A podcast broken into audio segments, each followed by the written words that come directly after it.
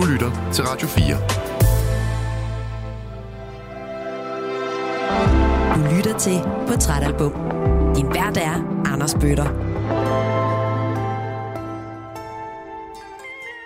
Rigtig hjertelig velkommen tilbage til Portrætalbum her på Radio 4, hvor ugens gæst er musiker Kira Skov. Lige nu der er du i gang med at lytte til del 2 af ugens udsendelse. Og det siger jeg, fordi at uh, du skal huske at lytte til del 1 først, hvis du kommer til at trykke play på del 2 til at starte med. Fordi jeg vil da nok lige sige, at der især i den her uge øh, er en ret vild historie i del 1. Kira, vi hørte i øh, del 1 af ugens udsendelse om, hvordan du nærmest øh, går i uh, Jim Morrison og The Doors' fodspor som meget ung, søgende musiker. Mm. Uh, flytter simpelthen til L.A. Ja. med uh, en flirt, skråstreg samarbejdspartner, skråstreg madman, ja. uh, der kalder sig selv Eve, uh, ja. da du er en alder en, en cirka 17 år. Ja. Uh, og det brager fuldstændig ned og sammen, selvom I har kontakter med store musikproducere, stort pladeselskab som Roadrunner, og øhm, ja, du bliver nødt til at forlade en mand, der jo, som du sagde, både er fysisk og psykisk voldelig over for dig, bandet, dine venner. Og øhm, det er der, vi ligesom efterlod dig i ja. Øh, del 1 af ja. ugens udsendelse. Ja. Nu skal vi jo have tegnet lidt et portræt af, hvem Kira er her i øh, 2023 også. Ja. Øh, og hvordan du, du ligesom kom videre, fordi det er jo en, en historie, som jeg i meget korte vendinger fortalte det lidt med af Kira and the Kindred Spirits, øh, dit øh, fantastiske band, mm. øh, debuterer her i Danmark. Senere udgiver du solo, og siden dengang har du lavet et væld af virkelig, virkelig mange forskellige ting. Men jeg synes jo, vi får tegnet et billede af en, en meget komplekst menneske egentlig, i del 1 af ugens udsendelse som, som passer perfekt til det album, du har valgt, Strange Days. Ja. For det virker virkelig som nogle mærkelige dage. Ja. Det virker både... ja. øh, jeg, jeg tror, overskriften skal være, at du virker både stålsat og fortabt. Det lyder meget godt indrammet. Jeg kan gøre det ikke det? Jo. Så hvis vi siger, at Kira i, øh, i årene fra, hvad skal vi sige, 89 til, til 99 var stålsat, men også lidt fortabt. Ja. Hvis vi så bladrer op på den første side af portrætalbummet i den her del 2 ja. af ugens udsendelse, og der er et billede af dig her i 2023. Hvem er Kira Skov nu?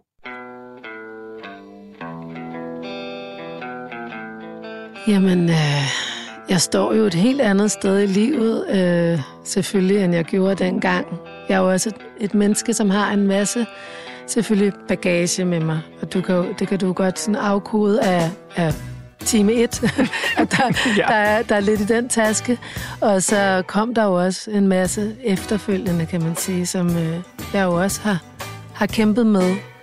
Men altså først og fremmest har jeg jo, altså, har, har jeg jo synes jeg, skabt mig en vej ikke, øh, i musikken og, og med musikken som, som følgesvend, som også har hjulpet mig igennem alle de her meget svære perioder.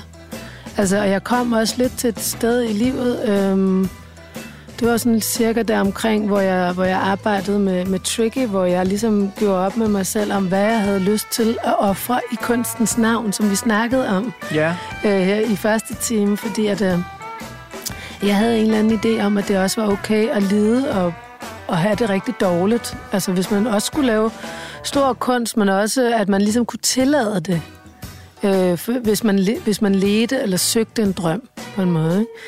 Og så var jeg på den her, jeg blev så signet af, af hvad hedder det nu, øh, Chris Blackwell, og, som har, var stifteren af Island Record, og, og Tricky, de var lavet et pladeselskab sammen i 2008 eller sådan noget, hvor jeg tog på hans verdenstur. Og, øh, og det var også fuldstændig, han mindede faktisk lidt om i, altså, jeg var jo også stor fan af Tricky faktisk, hans, altså, da jeg boede i London der i i, i mange af de år, der, det var jo der, hvor der var trip-hop jo overalt. Ikke? Det var gennemsyret jo også tiden på en måde.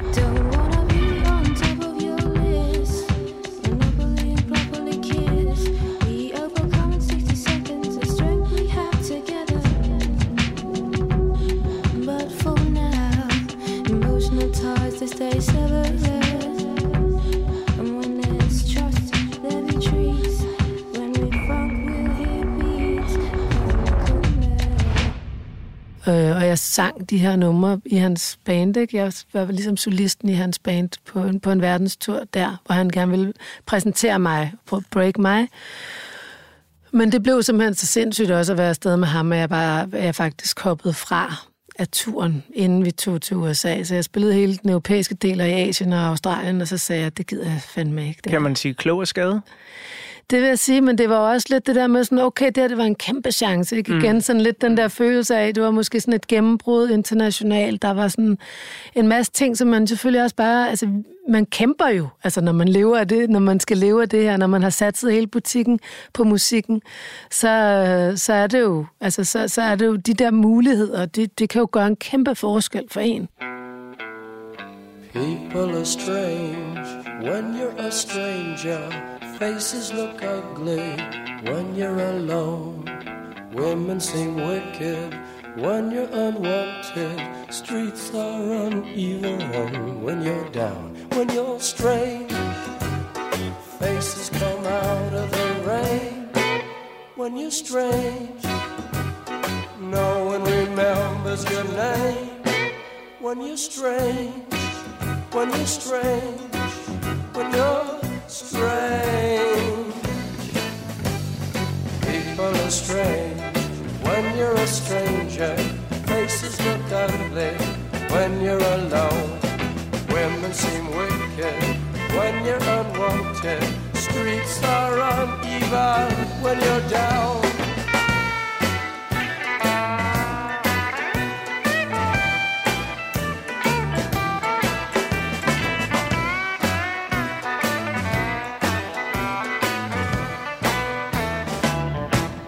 Jeg synes, det er meget øh, bemærkelsesværdigt, at du øh, som 13-årig i 1989 øh, falder over The Doors, øh, senere bliver øh, rullet helt ind i hele den her mytologi, øh, både på grund af Oliver Stones film om The Doors, hvor Val Kilmer jo spiller Jim Morrison.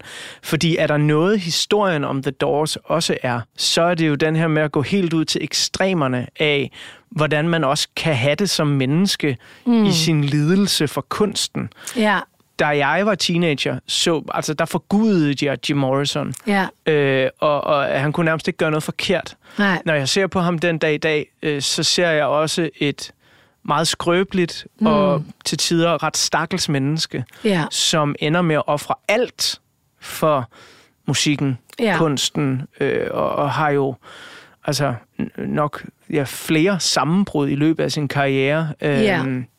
Men som man så på det tidspunkt dulmer i, i Ja. whisky og sådan noget. Ikke? Og jo. Jim Morrison slap jo ikke ud i livet Nej, det jo det. øh, af, af det her. Han, han nåede at dø af det, altså. Ja. Øh, hvor- hvordan, altså, jeg skulle til at spørge, hvordan slipper man ud af live? Men altså, du sidder her i 2023, som sagt, du har kæmpe ballast. Du har også Ja. mistet din egen mand for et par år siden. Jamen, har lavet ved- musik om det. Ja, men det har jo altså også faktisk, når, når vi så taler om det, lige præcis det, det var måske også det endelige vendepunkt for mig i forhold til drama, og at leve på en eller anden høj dramafrekvens, da Nikolaj døde. Der skete der jo også bare det, at der, der, der, der vil jeg sige, efter det, der fik jeg bare nok. Altså, jeg føler ligesom, jeg, jeg, søger, jeg søger det ikke længere.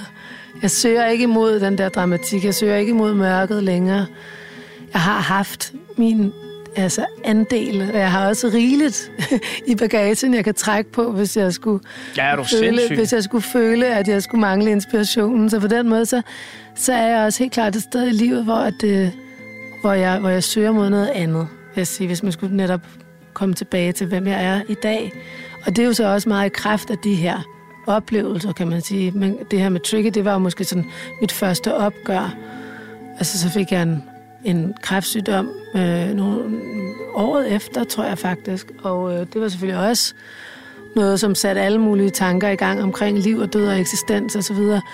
Men det var først sådan, da Nikolaj døde, og han døde jo også af en overdosis, ikke? så det var jo heller ikke, øh, det var heller ikke fremmed for den her fortælling om, om et liv i rock and roll, sådan i sin, øh, i sin ja, i, i den skyggeside af skyggesiden af det, ikke? Altså, Nikolaj, han var jo også meget... Øh, han gav jo også alt til musikken, og det var også der, han havde sit stærkeste sprog på en måde, ikke? Men hvad er det, man er bange for som musiker, hvis man ikke giver alt til musikken? Altså, hvad er det, du er bange for at miste?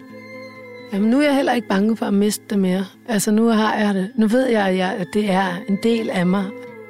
Altså, jeg tror, da jeg var yngre, så var det lidt den der oplevelse af, at man skulle helt ud på kanten. Ja. Altså, man skulle helt derud for at mærke verden. Ligesom Jim. Altså, ligesom Jim på en måde, ikke? Og det skulle have store konsekvenser, og der, altså, det skulle være de store armbevægelser, altså på en måde, ikke? Som var på, altså, og de store op- og nedture. Det var en del af den, den dannelse, som jeg følte, at jeg var i, på den dannelsesrejse, som jeg følte, jeg var på, taget ud på. Ikke? Men jeg tænker også lidt, om det ikke også er noget, der ligger i tiden. Altså, vi begyndte udsendelsen her i 1989, hvor ja. du er 13 år gammel, ja. og følger dig op øh, igennem teenageårene. Og når jeg tænker tilbage på øh, 90'erne, nu er jeg lidt yngre end dig, men jeg idoliserede folk, der var helt ude på kanten. Ja. Øh, og dengang synes jeg, det var sejt. Og ja. jeg kan huske, et vendepunkt for mig, øh, det er et lille vendepunkt, det er ikke ja. en stor livsting, nej, nej. men jeg sidder og ser en dokumentar om Nirvana. Ja. Så er der et klip, hvor Lars Topgalia øh, udtaler sig om Kurt Cobain, og ligesom ham som guitarist og sanger mm. og sangskriver. Og så siger Lars Topgalia på et tidspunkt, ja, da vi så så den her Unplugged i New York, så vidste vi jo alle sammen godt, at nu kan der ikke være længe til. Altså, han så virkelig slidt ud. Ja. Og jeg var sådan, ej, fuck dig, Lars. Han så mega sej ud. Ja. Altså, det var bare sådan mit idol, der Ja. sad deroppe ikke? Jo, i sin jo. ødelagte sweater, Ja. som sikkert lugtede helt vildt Ja. klamt. Men så efterfølgende genser jeg Unplugged New York, og Ja. får simpelthen et chok. Ja. Det er, Og ser, det er hvor meget, ikke bare jeg som teenager, har idoliseret det her, at Ja. leve ude på kanten, der ligesom Jim forfald, Morrison. altså. Men jeg synes også, jeg er blevet stopfodret med det. Ja. Af en pladebranche og en Ja. filmbranche, der virkelig vil Altså, ja, der simpel- sælger de drømme, og Præcis. den mytologi. Jamen, det er og fuldstændig sælger rigtigt. den her mytologi. Ikke? Så, Jo. så jeg tænker, det, det har da også... Altså, det må fandme have været svært for dig, med den opvækst, du har haft, med den bagage, du har haft, og, og endelig kotte det her med at sige, ja. jeg behøver ikke være helt ude på den her kant. Altså, Ja. der, der skulle din, undskyld mig, din mand skulle dø, før Ja. at det skete. Altså, det, det kan man sige, det var den yderste konsekvens. I search for the echo of you. I search in the wind of sound to pick up the reverb of your footsteps. I keep my ear to the ground, the resonance of your voice and the earth and dirt and bathe. I search in my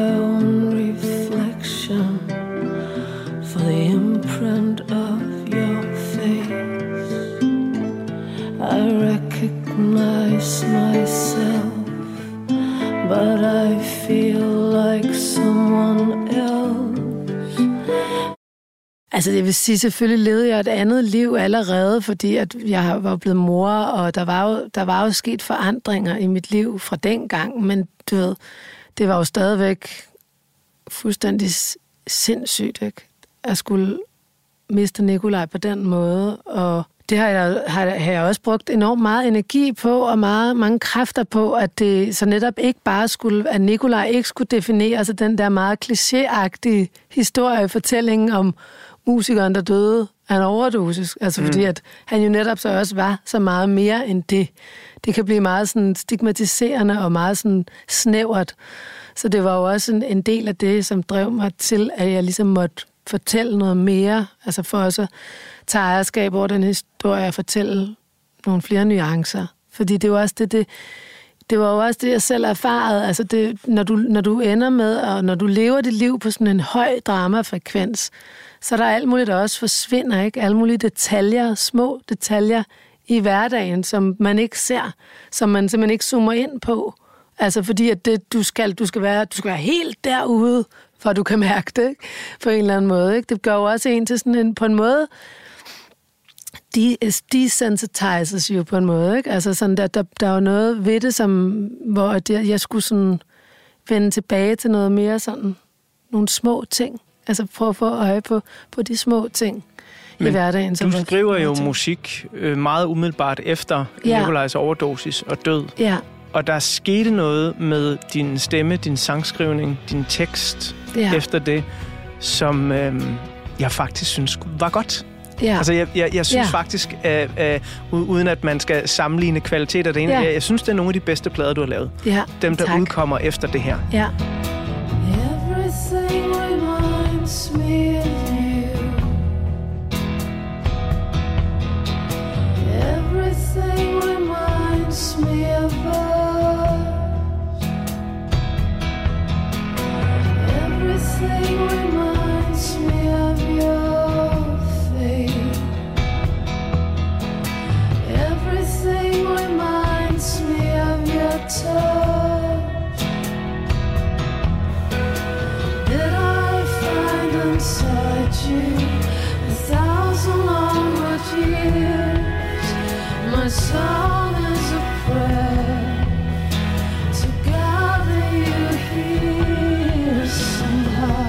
Og jeg er meget forundret over, hvorfor.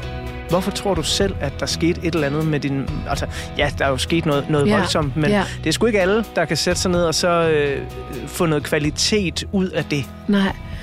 Jamen, jeg tror altså, det blev det, lige præcis den der plade, altså, og, og pladerne, der fulgte efter, var jo også, altså, i nat blev vi gamle, det blev jo også, det, den arbejdede stadigvæk videre med, med, med det tab, kan man sige, men, men altså, The Echo of You, den skrev jeg jo i de ni måneder, der fulgte efter Nikolajs død.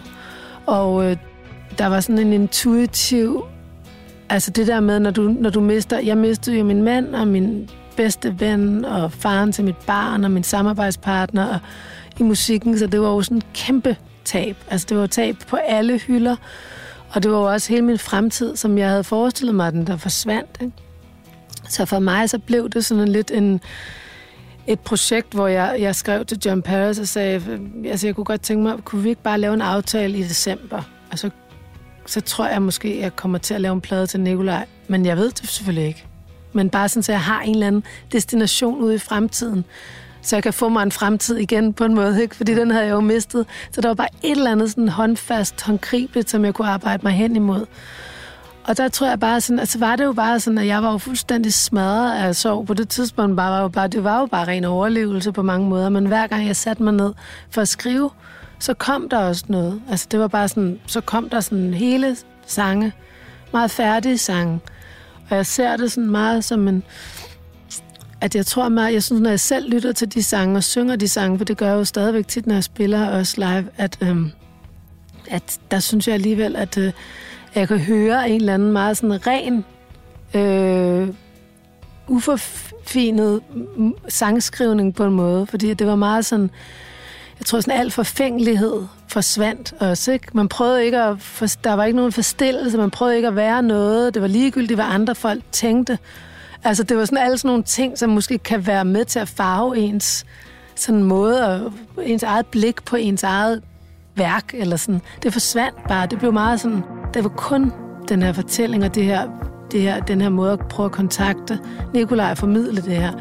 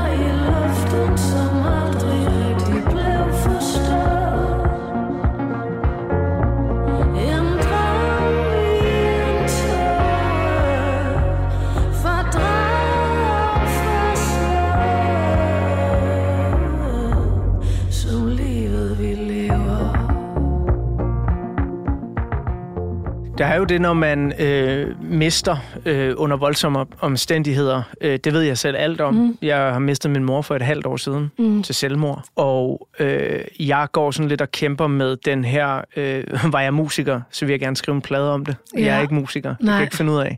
Men jeg går lidt og kæmper med den her sådan, at jeg skal huske på hende, som hun var i sine bedste øjeblikke. Ja, Og det er svært, fordi sorg er sådan en, en voldsom ting i serien for Ja. det første halve år her. ja, Øhm, og der er faktisk noget ved øh, den plade, du har valgt, Strange Days, som, som bare sådan... Du kunne ikke have valgt den på et bedre tidspunkt i mit liv, tror jeg. Nej. Fordi dels så minder det mig om utrolig glade tider, da jeg var teenager. ja, Og sådan meget sådan mørk teenager, Ja. der dykkede ned i mørket Ja. og elskede Ja. det. Altså mørket var min ven på mange måder, ikke? jo, Men samtidig så er der nogle sange, der taler helt nyt til mig, ikke? Øh, Og et Jo. af dem bliver vi nødt til at høre nu, fordi det handler nemlig om det her med at kunne se de folk, der har forladt os, øh, se deres ansigt klart ja. i, øh, inde i en. Og så har det også bare en helt fantastisk opbygning, øh, det her nummer. Can't see your face in my mind.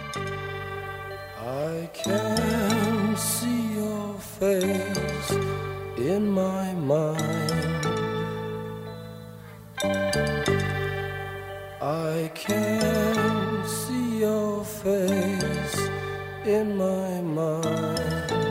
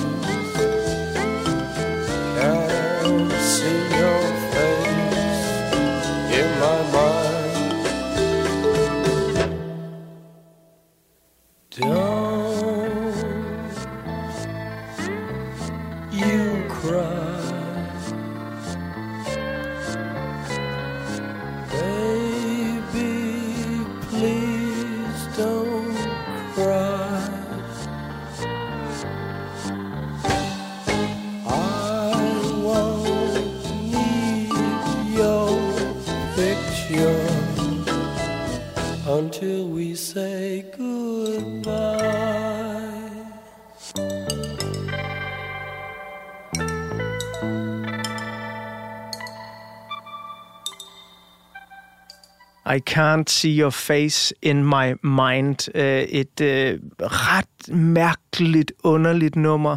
Kigger man øh, på Spotify, så er det det absolut mindst spillede nummer fra pladen. Ja, okay. Undtagen Horses Ja, Latitude. okay, ja. Øh, øh, ja. Jamen, det er egentlig meget interessant, fordi jeg skrev jo også en sang på den plade til Nikolaj, der hedder I tried to look into your eyes in a photograph today. I tried to look into your eyes in a photograph today. And at least you did not look away. Gaze fixed with your mortal smile still takes my breath away. I try to look into your eyes in a photograph today. Netop fordi, at jeg tror, og det er måske også en ting, som du går igennem lige nu, altså oplever, kunne jeg forestille mig, at i den første tid, så er det ligesom om, at de forsvinder. De døde forsvinder for os ind i sådan en tåge, hvor du kan ikke fremkalde deres, deres levende ansigt. Hvor er jeg glad for at høre, at jeg ikke er alene om det.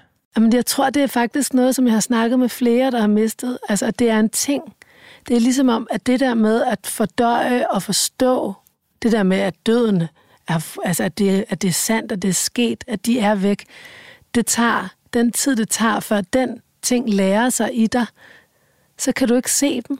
Nej. Altså, det er ligesom om, det kommer lidt tilbage igen på et senere tidspunkt, vil jeg sige.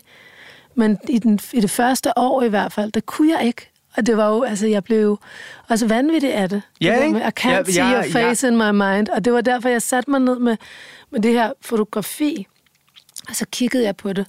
Og så prøvede jeg bare at fastholde hans blik, bare ved at kigge, blive ved med at kigge, blive ved med at kigge på, hans, på ham, hvor jeg havde taget det her billede, hvor han kigger lige direkte på mig. Ikke? Øhm, og så skrev jeg så den sang der, men det er bare meget interessant, fordi det er et tema, altså, og det er en oplevelse, som mange, der har mistet, har. Det er en oplevelse, der øh, rider mig som en mare lige Ja, nu, fordi ja. jeg er så frustreret over, at jeg er sådan, det er min mor, altså, Ja. øh, som jeg havde ret Ja. godt forhold til. Ja, ja, øh, ja. Og jeg det ikke kan se, ja, jeg kan Og se hendes sådan, ja. ansigt, øh, er, er, jo, er jo virkelig øh, en, en vild ting. Men det, altså, jeg synes Ja. lidt, at, at Jim Morrison har skrevet en sang Jamen, øh, til det- os det om, om det her. Bestemt altså. kan vide, hvad, hvad det er, der lige øh, der, der inspireret det. Ja, det øh, er noget, som sådan, øh, bliver ved med at fascinere mig. Jeg sagde det også i del 1, det her med, hvordan musik kan være tidløs, og mm. det jo så kan betyde noget på forskellige tidspunkter mm. i ens liv. Og derfor er jeg også glad for, at du valgte det her album Ja. øh, netop nu. Og noget af det, som jeg ikke fortalte om i del 1, som er en af mine favorithistorier med uh, The Doors, det er jo, øh, at der er endnu en af de her koncerter i 1967, mm-hmm. Michigan University, hvor øh, Jim Morrison simpelthen drikker sig for stiv, øh, og han kommer ikke op på scenen, han kommer en hel time for sent til koncerten, øh, og bandet går på uden ham, øh, spiller ja. i sådan, altså, lang tid, Ja. øh, og får ham så slæbt ind på scenen, øh, og det er til sådan en homecoming party, hvor der står alle de her øh, football jocks, altså sådan nogle store fodboldfyre, Ja, ja. og de er kommet for at høre Light My Fire. Fordi Ja. den ligger nummer et på hitlisten. Ja. Og de gider satme ikke høre noget om Ødipus og alle mulige andre ting. Nej. Altså, de skal bare have Ja. Light My Fire, så Ja. skal de ud og score øh, pigerne med de søde kjoler, og, og Ja, det er det, ikke? Og her kommer Jim Morrison væltende ind, ikke? Og Jo. profaniteter over det hele, og spytter Ja. på publikum, og mm. går helt galt, ikke? Jo. Øhm, og grunden til, at jeg kan detaljerne af denne her historie, er fordi, at en af de få publikummer, der elskede det, som stod dernede, Ja. det var Iggy Pop. Ja. Han var til Ja. den her koncert, og han stod og tænkte, okay, det her band, der er så ringe lige nu, de er gået nummer et i USA. ja. Hvis de kan, så kan jeg fandme også. Det er fantastisk.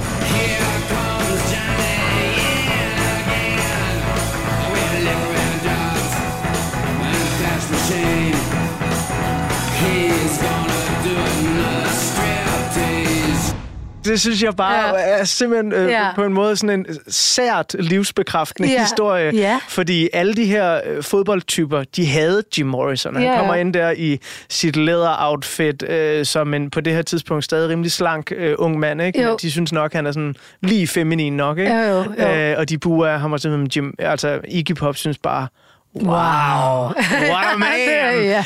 øh, og det bringer mig Det kan man også til... godt se, ikke? Man kan Jo. godt se. Er du altså, sindssyg? ikke i, ja. Altså, det er jo faktisk også sådan, øh, ja, inden øh, det, øh, jeg, jeg vil spørge om, som bringer mig videre til øh, anden fun fact. Øh, da Jim Morrison dør, de skal lave en opfølger til L.A. Woman, Ja. øh, den der hedder øh, False, nej, Other Voices Ja. hedder den. Ja. Øhm, der øh, rækker de ud efter musikere, hvor de sådan tænker, okay, de er enten i bands, der lige er gået i opløsning, eller også er de sådan free agents. Mm-hmm. Så The Doors, de henvender sig faktisk til Paul McCartney og spørger, om han ikke vil være deres bassist, og til Iggy Pop og spørger, om han ikke vil være deres forsanger. Fantastisk. Prøv at tænke på en wow. plade, det kunne have blevet. Ej, hvor var det, var det ærgerligt, at de ikke lige sagde ja til den ene tur i Malaysia. Altså. Vildt Ej. ærgerligt, mand. Ja. Og sådan, nu håber jeg ikke, at jeg træder nogle Doors-fans over tæerne, men de to plader, der er lavet uden Jim Morrison, Ja, det, det er jo lidt... det, undskyld, det er noget lort. Og det kan jo heller ikke rigtig lade sig gøre. Nej, det, altså, det er virkelig ikke særlig godt. Nej. Øh, der bliver det sådan meget farrock øh, på den helt onde måde. Øhm, men, men jeg tænker bare sådan, jeg kunne godt tænke mig at genhøre vidste den her. Ikke. Den kendte jeg ikke, den Nej, der. jeg kunne godt tænke mig at genhøre den der Other Voices, og så bare ja. Forestille mig, okay, Mm. McCartney spiller bass, og Iggy Pop, han render rundt derop. Nå, Ja. grunden til, at jeg gerne vil frem til det her Ja. øh, langt tilløb til sådan, Kira, her i 2023, når vi sidder og hører de her numre, nu er du musiker øh, i din egen ret. Mm. Du, man må sige, du har fået dit gennembrud for mange år siden efterhånden. Ja. Øhm, som jeg ser på det, du er et godt sted i øh, din karriere lige nu. Mm. Lige udgivet et skidegodt album, på vej på tour. Ja. Øhm, så det, det spiller faktisk rimelig godt, Ja. kan man sige. Er The Doors, Jim Morrison, søgende efter grænserne, deres musik, deres underlige lyrik og underlige musik, stadig en inspiration? Ja, altså det, det, jeg tror, det ligger sådan latent i mig, altså på en måde. Og nogle gange, så kan vi godt begynde at spille et eller andet, hvor man tænker, okay, det, det er sgu lidt dårsagtigt, det der, det er fedt. Altså, hvor man har lyst til at gå ned ad den vej. Altså, øhm, ja, det, det vil altid ligge som en inspiration, synes jeg, i mig. Og jeg synes også bare, at jeg kan blive overrasket igen og igen ikke, over de plader. Altså, de bliver ved med at åbenbare nye ting for mig, og den her plade i særdeleshed. Jeg har fundet et fedt billede af dig, øh, ja. som jeg lige vil vise dig. øh, et cover til øh, Run Where No One Goes. Øh, og jeg har sat det op ved siden af Ja. vores gode ven Jim Morrison, bare sådan for rent fysisk også lige at, at vise dig, øh, hvor godt du egentlig ligner Jim Morrison. Det jeg viser Kira nu, det er et udprint af hendes eget cover, hvor hun øh, står med armene spredt, øh, langt hår, ned over brystkassen, og øh, faktisk må jeg sige, ligner virkelig en udgave af Jim Morrison. Jamen, det var faktisk et cover på Ga- Gaffa. Okay. Øh, coveret på Gaffa, og det var sådan set også inspireret af det her Jim Morrison-billede. Ja, det er det Fordi- klassiske Jim Morrison-billede, hvor han står Ja. med armene ude som en anden Jesus. Og det var fordi, at Gaffa var med øh, i L.A., øh, da jeg, vi vendte tilbage. For første gang, jeg tog tilbage til L.A. efter hele, alle de der turbulente år. Så der blev ligesom lavet en hel reportage, hvor vi tog til USA, og hvor de så var med.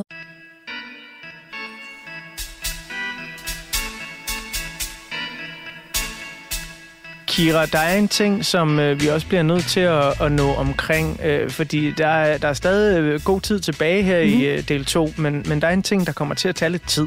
Ja. fordi et af de numre, du har peget på på mm. pladen, Mm. det er jo pladens sidste nummer, Ja. When the Music's Over. Ja, 11 minutter langt. ja. Jeg kommer ikke til her på Radio 4, som er en taleradio, og spille et 11 minutter langt nummer. Men jeg synes, vi skal prøve at snakke lidt om det her nummer, fordi det er, altså, det er så fuldstændig centralt, synes jeg. Mm. Også egentlig nu for alt, hvad du har fortalt mig. Ja. Det indeholder linjerne Music is your only friend Ja. until the end.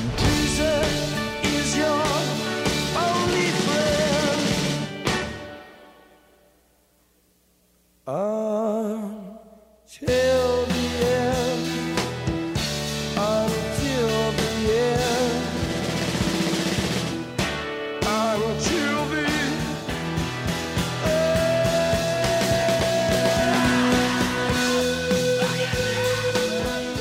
Så, Kira, hvad er det at det her nummer kan? Jeg kan jo godt lide, at det var 11 minutter først og fremmest, vil jeg sige, fordi at det tager måske 11 minutter at blive sådan fuldstændig overgivet til den her rejse, som, som det kræver. Og hvis the music is your only friend, så kan man sige, at så er 11 minutter jo heller ikke særlig lang tid at bruge. og, og hvis det er sådan din livsledsager, som det jo har været for mig, altså der vil jeg sige, der, det, det, fagner, øh, det fagner det her nummer jo. Det snakker jo også om øhm, en begyndelse og en, og en afslutning, ikke? og om noget lys og noget mørke. Det fagner jo rigtig mange tematikker, som igen er, er og har været aktuelle. Ikke? Så det ligger både latent i, altså sådan i instrumenteringen og i teksten. Og, jeg øh, har det sådan med det nummer, at øh, jeg aldrig helt kan beslutte mig til, om jeg foretrækker øh, studieversionen eller en af de mange live-versioner, der er lavet af det. Øh, og der er en, øh, en live-plade, der blev udgivet, øh, som hedder En Concert, Ja. som egentlig er sådan en, øh, det er en, en art opsamling, fordi det er fra mange forskellige koncerter. Ja. Men der er en version af When the Music's Over på, som jeg bare sådan, altså, forguder. Ja. Øh, eller det gjorde jeg i hvert fald, da jeg var, var ung. Og så prøvede jeg at høre den igen her den anden dag, fordi du skulle have en portrætalbum. Ja. Og kunne til min store glæde finde ud af, at jeg forguder den stadigvæk. Ja, ja. Nå, fedt. Hvordan har du det med, øh, altså når, er der nogle af de her Doors live-ting, der har betydet noget for dig? Fordi de er jo nogle gange, altså de skuer og krasser mere, end de her studieindspilninger gjorde. Altså de bliver jo nogle gange fandme nærmest et heavyband eller et punkband på scenen, ikke? Jo, jo, men jeg synes bare, altså, det har jo altid været, været særligt at se de der filmede optagelser, ikke, fra forskellige altså, perioder. Altså, det er jo altid...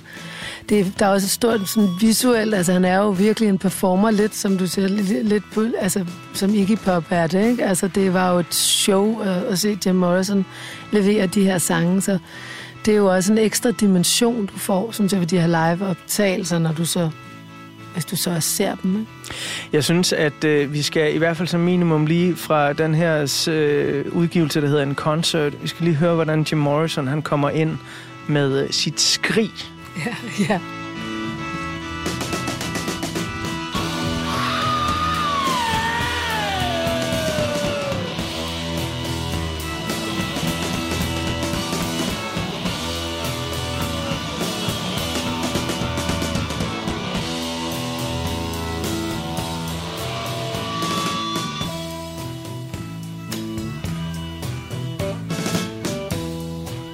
Kia Jim Morrison, han kan virkelig skrige, så Ja. ja. man, øh, altså jeg, har skrevet mine noter her, at, at grunden, jeg, jeg tror, grunden til, at jeg elsker en concert, er fordi der bliver The Doors farlig. Ja, Altså virkelig farlig. Ja. Man, man tænker, der Ja. er nogen, der kommer til skade her. ja. Øhm, den her vilde, rå ting med, at jo, en ting det er at søge grænserne som mm. mennesker og musikere, som du også har fortalt om, og også at romantisere det. Ja. Men så også at gøre det med sin stemme rent fysisk på den her måde. Ja. Øh, altså, der, der er jeg sådan lidt, øh, der er jeg fandme med noget på spil, og jeg tænker sådan lidt, er det som musiker ikke svært nogle gange, og hvad skal vi sige, altså fordi, jeg, jeg, jeg føler jo, at øh, det her det er rå nerve, Jim Morrison Ja. ud, øh, udtrykker sit indre en til en. Ja, Er det ikke helt vildt svært, når man nu er musiker og gerne vil fange noget på en plade eller på en scene, og komme ud med de her ting så rent, som de gjorde det? When the music's over, han var jo sådan en mester, kan man sige. Ikke? Det er jo ikke sådan noget, du kan lære. when the music's over, Det er sådan noget, enten så har du det, eller så, så har du det ikke. when the music's over, turn up the light, turn up the light, turn up the light. Du kan ikke sådan øve dig i at, være, at skrige på den måde der. Enten så har du et indre brøl, et skrig, eller så har du det ikke.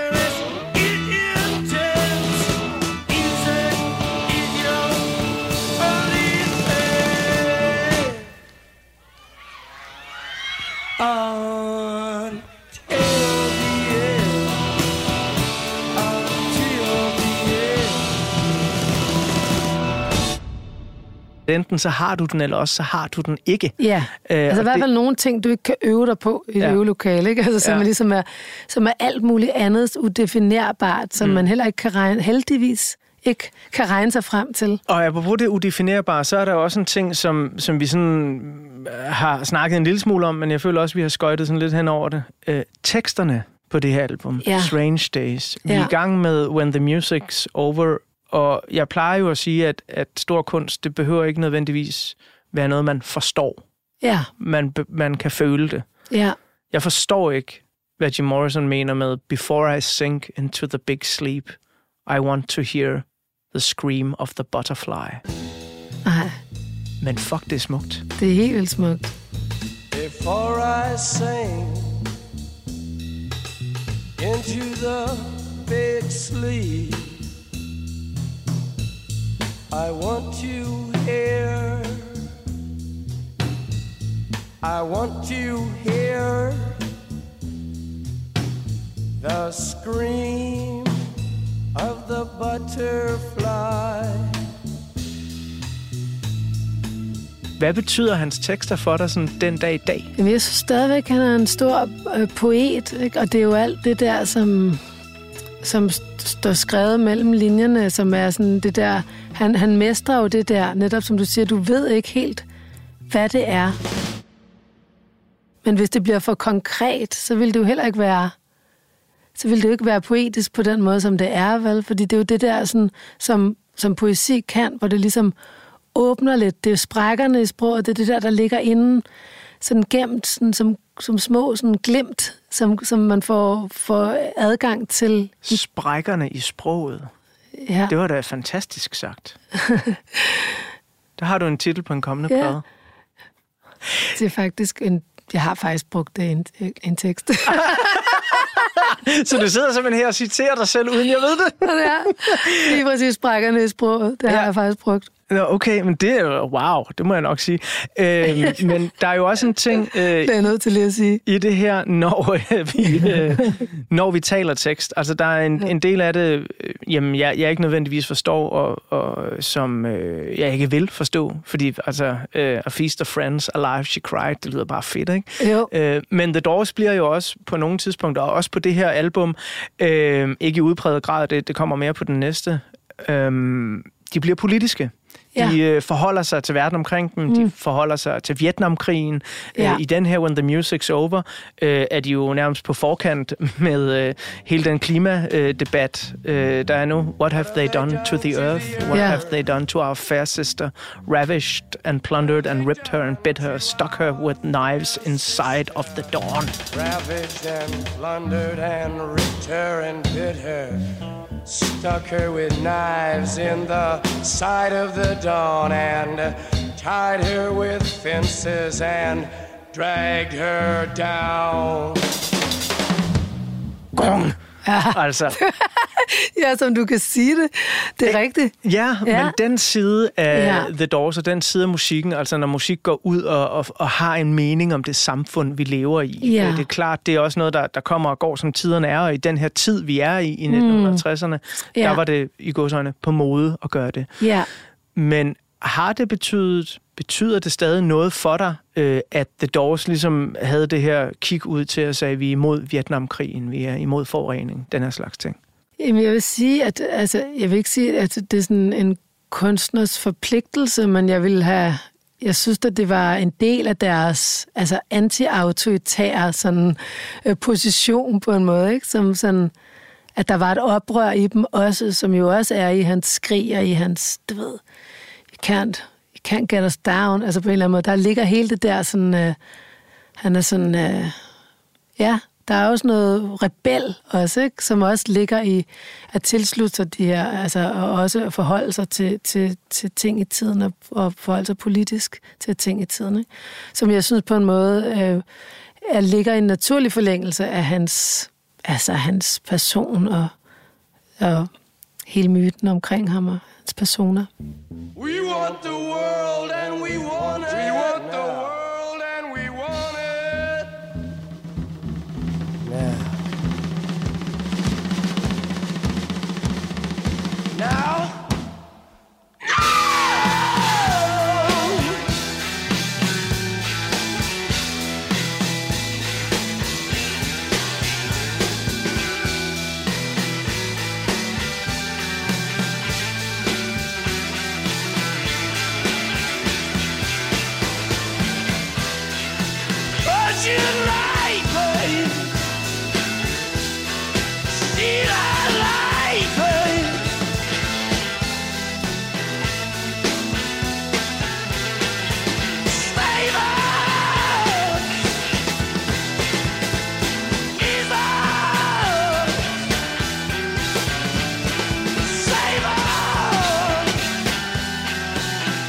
Da du fik uh, Heinrich-prisen, fik du den, så vidt jeg husker, for det fokus, du satte på uh, flygtninge og, og flygtningelejre. Øhm, og der kan man jo sige, der gik du også ud, øh, der kan man kan sige, du blandede dig i samfundsdebatten, men du satte i hvert fald et spotlys på noget, mm. der var vigtigt i samfundet.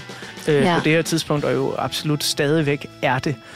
Øh, er det noget, du kan forestille dig at gøre mere i fremtiden? Fordi jeg ser jo ikke Kira Skov som den store Rage Against the Machine parolepolitiske musiker, Nej, nej. men der ligger jo stadigvæk en, en hel masse hjerte til det samfund, der omgiver os. Ja, bestemt. Altså, det vil jeg da jeg, altså, jeg, jeg stiller jo stadig gerne op til alle mulige forskellige øh, demonstrationer og arrangementer. Det er jeg jo ikke holdt op med gennem årene at gøre. Jeg, jeg havde jo ligesom mit afsæt. Vi startede i ungdomshuset, ikke, da jeg var teenager. Og, øh, så det er jo ikke sådan fremmed for mig. Så det er jeg helt sikker på, at hvis jeg bliver sur nok, skal jeg nok få mig op på barrikaderne. ja. The face in the mirror won't stop. The girl in the window won't drop. A feast of friends, alive she cried, waiting for me outside. Vi øh, skal øh, så småt til at runde den her uges udsendelse af, og jeg tror godt, at man kan konkludere efter vores snak her, at jeg vil ikke sige, at musikken er din eneste ven, men det er jo også en sætning, der er svær. Music is your only friend Ja. until the end. Ja. Altså, den har først slået mig, da jeg er blevet ældre, at det han jo egentlig synger, det er sådan, om musikken er den eneste ven, der var evigt. Ja. Hvor jeg troede tidligere, der fokuserede, og nok også bare sådan teenage drama, Ja. at det sådan, når musik er min eneste ven. Jeg har ikke nogen rigtige venner. Det er Nej, musik, ja, det er det. Jo. Øh, og man må jo sige, at musikken har virkelig været din ven Ja. øh, igennem hele Jamen, dit liv. Ja, Øh, det har været helt... Fået dig helt ned, fået dig helt op, fået dig Ja. øh, igennem ting øh, hen over bakker og bølgedale. Easy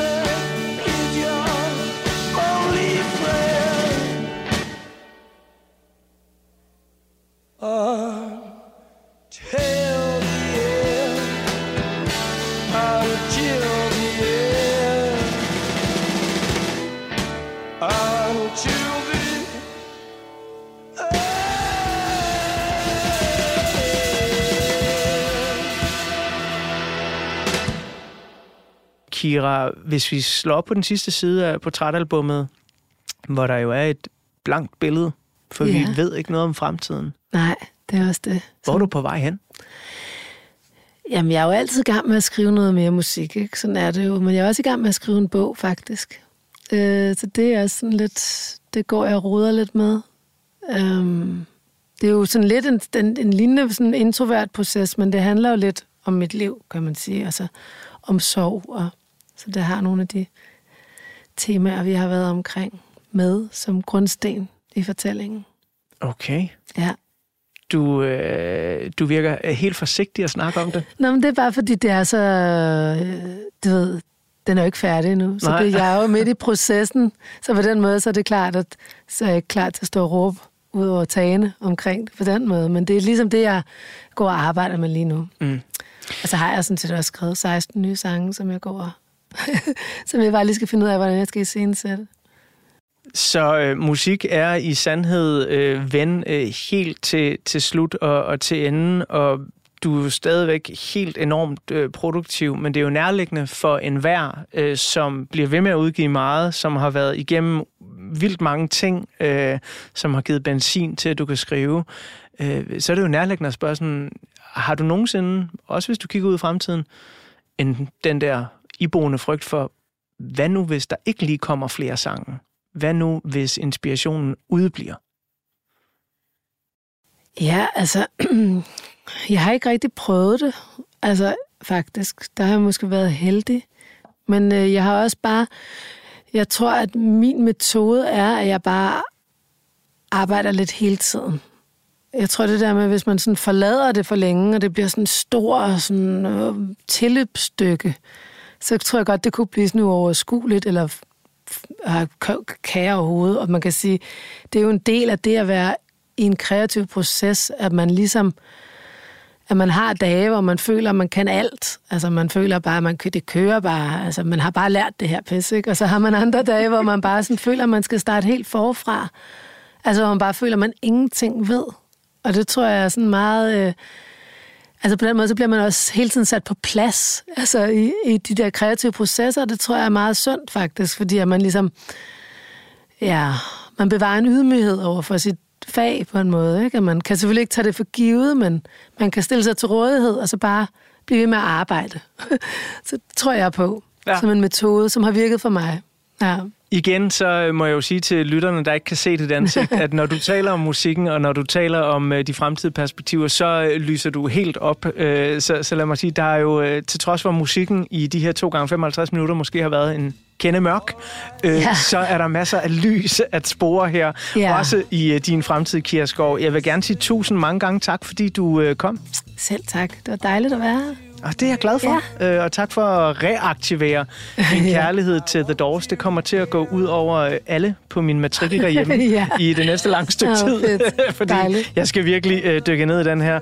Men øh, inden vi lukker og slukker, så skal vi jo øh, selvfølgelig lige have nogle af de sidste døende toner af When the Music's Over.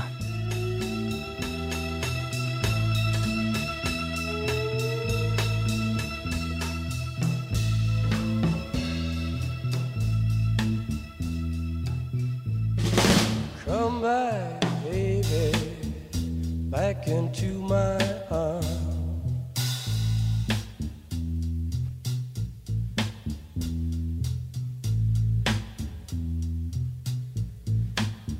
We're getting tired of hanging around.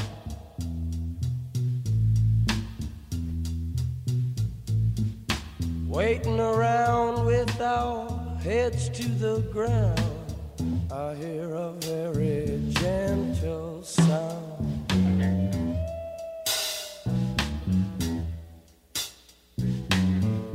Very near yet very far, very soft yet very clear. Come today, come today.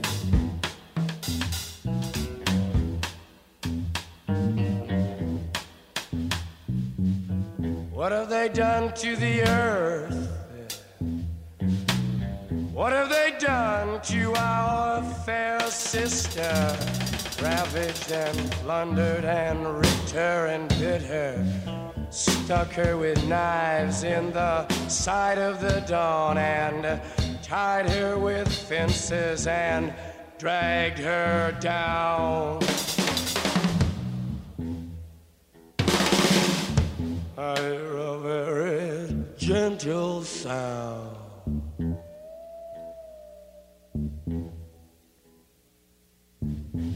With your ear down to the ground. We want the world and we want it. We want the world and we want it. Now. Now.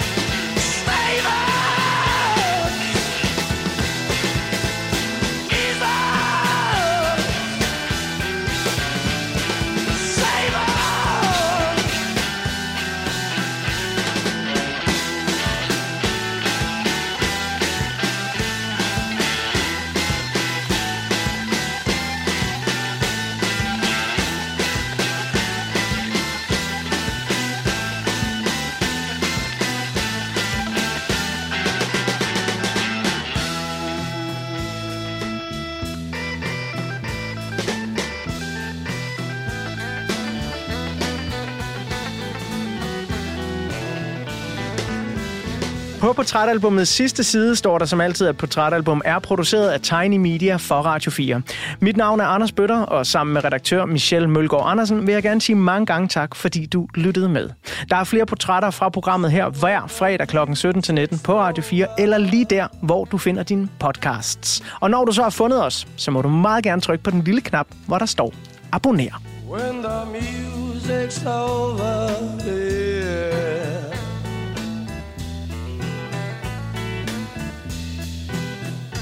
When the music's over, turn out the lights, turn out the lights, turn out the lights.